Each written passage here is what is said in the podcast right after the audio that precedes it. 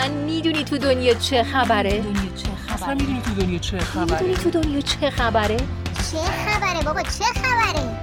از کتاب بخون از کتاب بخون. کتاب بخون کتاب کتاب چی بخونی؟ چی بخونی اینجا بهت اینجا بهت توی کتاب خواب. با کتاب خار کتاب خار با کتاب خار با کتاب خار کتاب خار با کتاب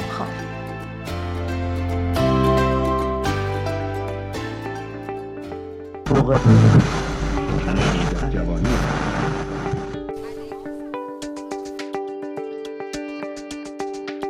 سلام.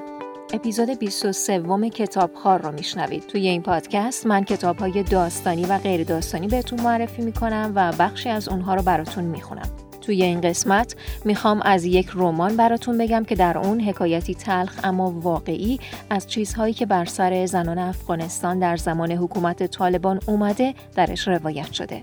اسم این کتاب هست چهره ممنوعه من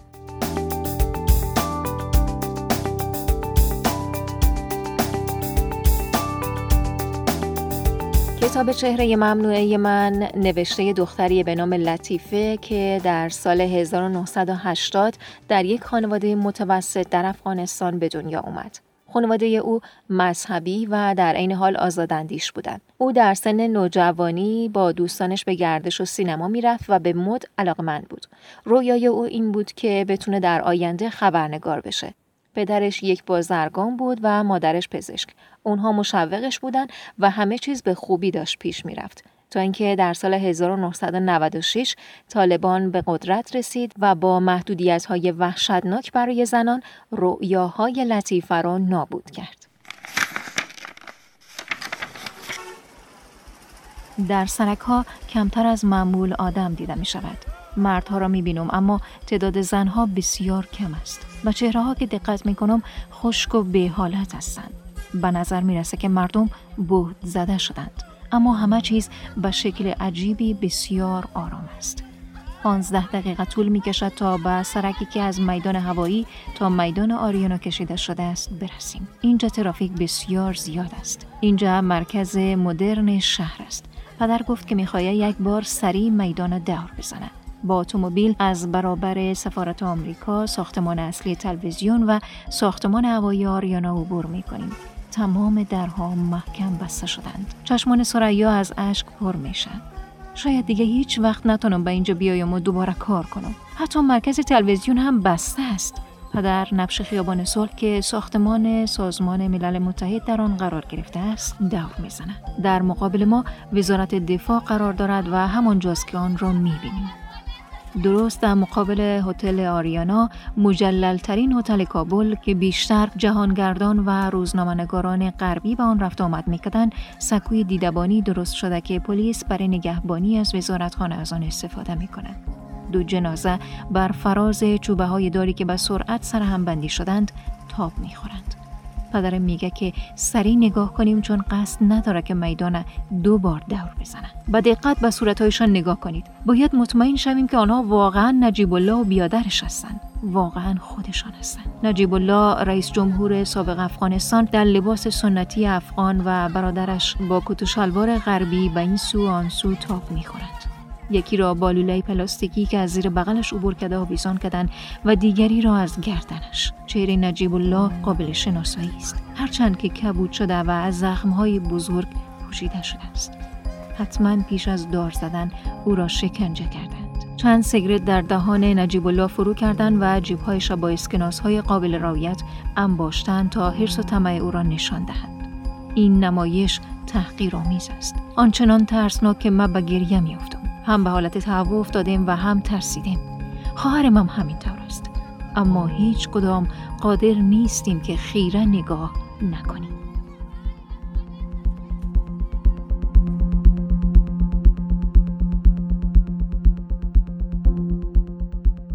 لطیفه در سن 16 سالگی توی خونه زندانی شد. دبیرستانش تعطیل شد.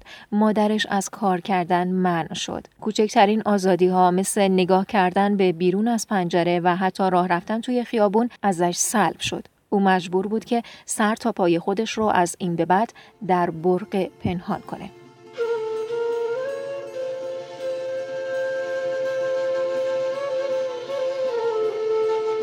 اما اگر قرار باشه که خانه را ترک کنم چاره ای ندارم به جزی که در یکی از اینها پنهان شوم. یا باید این کار را بکنم یا اینکه خود را به شکل یک پسر در بیارم. موهای خود کوتاه کنم و ریش بانم. بنابراین حق انتخاب واقعی ندارم. فعلا حس انجام دادن چنین کاری را ندارم. شکاف های توری روی چشم برقه مرا به یاد قفس قناری می اندازد و این بار قناری محسوم. برقه را از سر می کشم. احساس تحقیر و خشم شدید می کنم. چهره من به خودم تعلق دارد. قرآن میفرماید که زن می تواند هجاب داشته باشد اما باید قابل شناسایی باقی بماند. طالبان می‌خواهند چهره ما را بدوزند. چهره همه ما را ممنوع کنند. اصلا ممکن نیست. ما اجازه چنین چیزی را نمی‌دهم. تسلیم نخواهم شد. همه میگن که طالبان زنهای جوان را برای ازدواج اجباری با افراد خودشان یا دیگران میدوستند. من از خانه بیرون نخواهم رفت. وانگهی هیچ تمایلی به دیدن صفوف زنهایی که از ترس کتک خوردن خود را به دیوارها می‌کشند و وقتی راه رفتن خود مخفی می‌کنن ندارم. وقتی که به خانه برگردم این مناظر مرا بیشتر از پیش افسرده می‌کنن. اگر به خانه برگردم.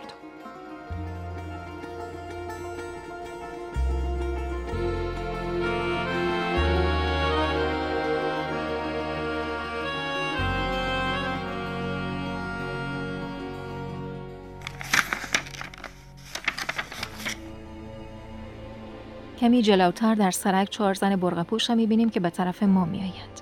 ناگهان یک وانت متعلق به طالبان معلوم نیست از کجا ظاهر میشه و با صدای جهنمی جلوی آنها ترمز می‌کنن. طالبان به بیرون میخزن. های سیمی خود را در هوا تاب میدن و بدون هیچ توضیحی شروع به شلاق زدن زنها می‌کنند. در حالی که اونا در پس برغه هایشان پنهان بودن و امکان نداشت که بیش از آن پوشیده باشند. زنها جیغ می‌کشند اما هیچ کس به یاریشان نمی‌رود. شروع به دویدن می‌کنن. اما طالبان آنها را تعقیب می‌کنن و بی وقف شلاق می‌زنند. می‌بینم که از کفش زنها خون چکه می‌کنن. وحشت زده و ناتوان از حرکت حس می‌کنم که واقعا تبدیل به سنگ شدیم. حالا آنها به طرف من میآیند. من را می‌دانم. فریده بازوی من می‌گیره و با خشونت تکان میده. باید فرار کنیم. زود باش! با یک دست برقه را جلوی صورت می‌گیرم و با دست دیگر فریده را. مثل دیوانه ها تا وقتی که دیگر نفسی نداریم میدویم. صابر پشت سر ما مانده است. حمایتی خنده دار. او می‌فهمه که نمی‌تونه جلوی طالبان بگیره. اما در هر حال او هست. ما در حالی که میدویم هیچ نمی‌فهمیم که طالبان در پشت سرمان هستن یا نه. فکر می‌کنم که حضورشان در پشتم حس می‌کنم و هر لحظه امکان داره که ضربات شلاق آنها به دور ما بپیچه و من سرنگون شوم. خوشبختانه خیلی از خانه دور نیستیم. در کمتر از پنج دقیقه پله های ساختمان ما را در خود فرو می‌برند وقتی به آستانه در می‌رسم نه می‌تونم گپ بزنم نه نفس بکشم. بی اختیار شروع می‌کنم به گریه. فریده نفسی تازه می‌کنه و زیر لب کلماتی را ادا می‌کنه که نمی‌فهمم. او بسیار یاقی تر از ماست صابر درست پشت سر ماست. او می‌فهمه که چه اتفاقی افتاده است. به خواهرش توضیح می‌دهد. طالبان اونا را شلاق زدن چون کفش سفید پوشیده بودند. منظور چیست؟ کفش سفید؟ طبق آخرین فتوا یکی هم ممنوع است. سفید رنگ پرچم طالبان است. زنها حق ندارند سفید بپوشند این یعنی که اونا پرچم لگد مال می‌کنند. فتوا پشت فتوا. به نظر من فتواها منطقی موزیانه و قاطع را دنبال می‌کنند نابودی زنان افغان. یک روز زنی که خود فقط با برقه پوشانده بود و یک جلد قرآن را به سینش چسبانده بود از خانه خارج شد. طالبان او را شلاق زدند زن اعتراض کرد شما حق ندارید. نگاه کنید روی قرآن چی نوشته شده است؟ متاسفانه در جنجال بعدی قرآن او به زمین افتاد و هیچ کدام از حمله کننده ها برای برداشتن آن خم نشدند. با اینکه همه می‌دانند که قرآن نباید مستقیما روی زمین قرار بگیرد. طالبان اگر واقعا قرآن را خوانده بودند این را می‌دانستند.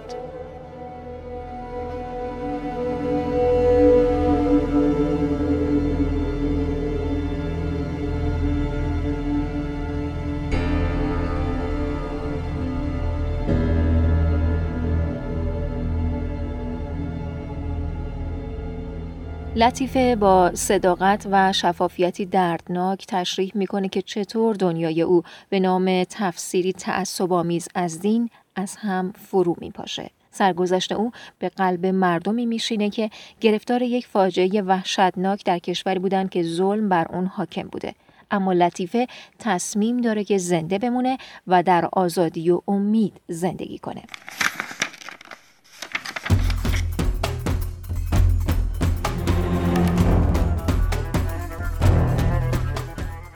از این پس کشور به دقت طبق قوانین اسلامی اداره خواهد شد. فرمانهای جدید طبق قانون شریعت به این شرح است. هر کس که سلاح گرم در اختیار دارد باید آن را به نزدیکترین قرارگاه نظامی یا مسجد تحویل دهد.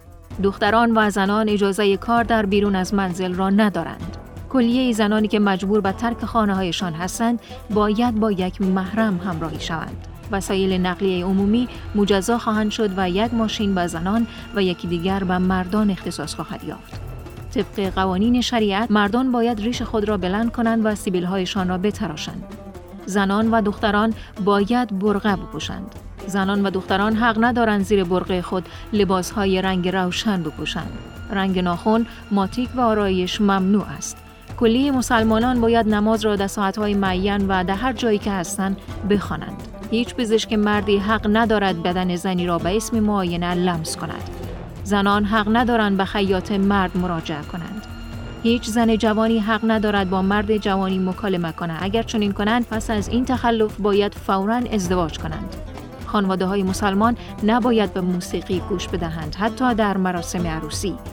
هیچ کس حق ندارد نام های غیر مسلمانی بر روی فرزندانش بگذارد. هیچ یک از کسبه حق فروش لباس های زیر زنانه را ندارند. هنگامی که پلیس فرد متخلفی را مجازات می کند، هیچ کس حق ندارد عمل آنها را زیر سوال ببرد یا مورد انتقاد قرار دهد. کلی متخلفان از این فرمان ها که بر اساس قوانین شریعت است در میدان عمومی مجازات خواهند شد. این بار آنها واقعا دارند ما را می‌کشند. این بدترین ممنوعیت ها که اکنون در بزرگترین بخش کشورمان اجرا می شود با بهاشی راندن ما از جامعه ما را منهدم می سازد. کار نکردن زنان و معنی فروپاشی کامل خدمات پزشکی و اداری است. نه هیچ مدرسه برای دختران، نه هیچ مراقبت پزشکی برای زنان و نه در هیچ کجا هوای تازه‌ای برای نفس کشیدن وجود نخواهد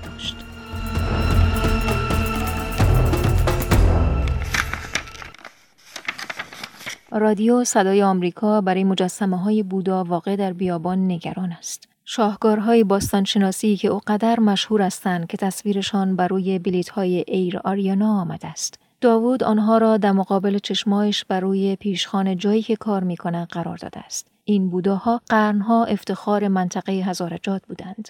طالبان قبلا سایر گنجینه های هنری ما را نابود کردند. حالا نوبت بوداهاست. حتی انگلیسی ها و روس ها به میراث فرهنگی غنی ما احترام گذاشتند. جهانگردان قبلا دسته دسته به بامیان و هرات می رفتند. رادیو شریعت اعلام می‌کنه که به موجب فتوای ملا عمر که دستور تخریب کلیه مجسمه های قبل از اسلام را داده است بوده های بامیان نابود خواهند شد صدای آمریکا مصاحبه با یکی از اعضای محترم جامعه باستانشناسی بین المللی را پخش می که از خراب کردن این پیکره های قولاسای قرن پنجم که متعلق به میراث جهانی بشری است بسیار براشفته است. آنها همچنین مصاحبه‌ای با نماینده ملامر پخش می کنند که تخریب مجسمه ها را بر این اساس که آنها تجسم خدایان کافران هستند توجیه می کند و می گوید امارت اسلامی افغانستان نمی‌تواند وجود چنین بتهایی را تحمل کند. این مجسمه ها معرف هیچ کدام از معتقدات اسلامی نیستند. ما فقط مقداری سنگ را خورد می کنیم.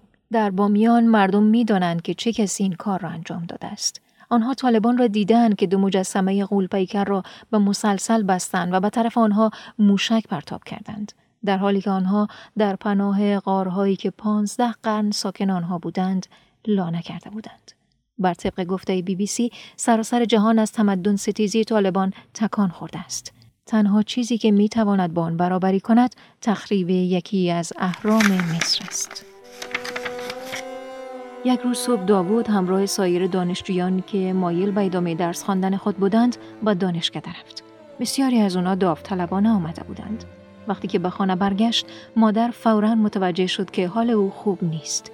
رنگش بسیار پریده بود و گپ نمی‌زد. بدون غذا خوردن خودش در اتاقش زندانی کرده بود. مادر هنوز در آشپزخانه بود و اصرار کرد که او بیایه و با ما باشد. بیا غذا بخور داوود. نه گرسنه نیستم. تو چی شده؟ داوود پاسخ نداد. این نگران کننده بود. بنابراین به دنبال مادرم به اتاق بیادرم رفتم. او روی تختش نشسته بود و صورتش با دستایش پوشانده بود. مادر کنارش نشست و صبر کرد تا او به تانک گپ بزند. آخر سر داوود گفت چیزی دیدم که واقعا جا خوردم. چیزی واقعا وحشتناک. چی دیدی؟ زنی کاملا برهنه را دیدم. او را به یکی از درهای چرخان دانشکده میخکوب کرده بودند. آنها او را به دو نیمه بریده دو نیمه کرده بودند. نیمی از بدن او به هر لنگه در بود. نیمی از بدن میخکوب شده او و و در باز و بسته می شد وحشتناک بود مخوف. مادر شروع به گریستن کرد. داوود ادامه داد. آنجا پاهایی را دیدم. دستانی بریده شده. خون در همه جا ریخته بود. کشتاری دست جمعی بود. نمی‌دانم چند نفر کشته بودن اما بسیار هولناک بود. رادیو فقط گفته بود که دانشجویی برای نظافت و مرتب کردن ساختمان بیایند اما ما نتونستیم تمیز کنیم. نه اونجور چیزها را. اصلا نتونستیم. آخر سر محافظان امنیتی کار کردن. من نمی‌خوایم امروز بعد از ظهر به اونجا برگردم. نمی‌تونم. اونها ما رو به اونجا فرستادن که ببینیم دیگران چه کردند. می‌خواستن ما بدانیم اما به اتاقم رفتم تا در تنهایی گریه کنم. داوود دیگر این چیزها را بازگو نکرد. اما مادر هر روز به آنها فکر می‌کنه یقین دارم که نمی‌تونه از اندیشیدن درباره اونها خودداری کنه و کابوس های زیادی دیگری هم وجود داره که او در خودش زندانی کرده است و من از اونها اطلاعی ندارم. روزنامه ها بعدها درباره کشتار در دانشگاه صحبت کردند. اما هیچ از جزئیات آنها خبری ندادند.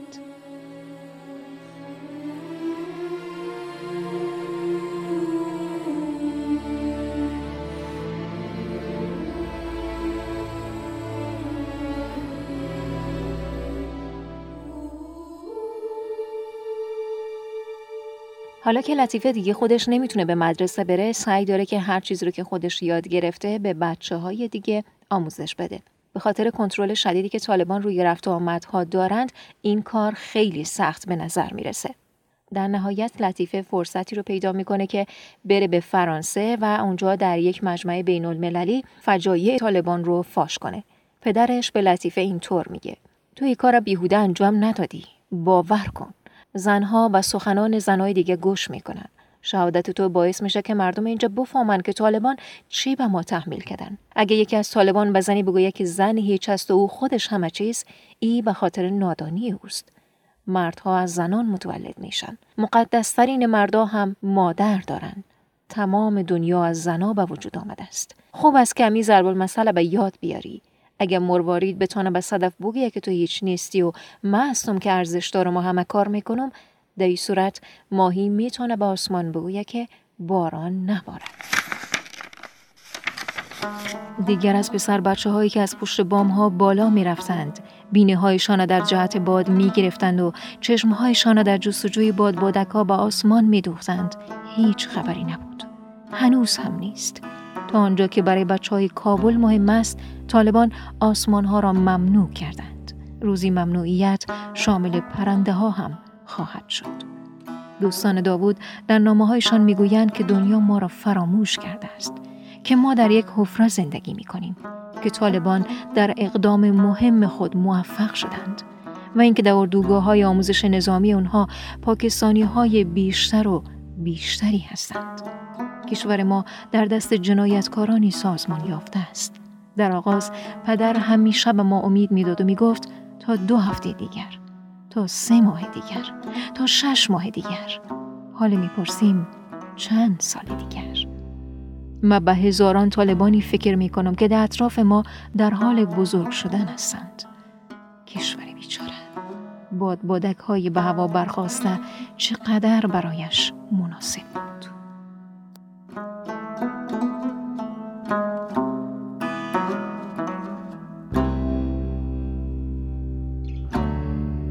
همونطوری که گفتم چهره ممنوعه من نویسندش دختریه به نام لطیفه که متاسفانه من نتونستم اطلاعات زیادی دربارش توی اینترنت به دست بیارم. این کتاب توسط نشر پیکان منتشر شده و مترجمش فریبا حریریه.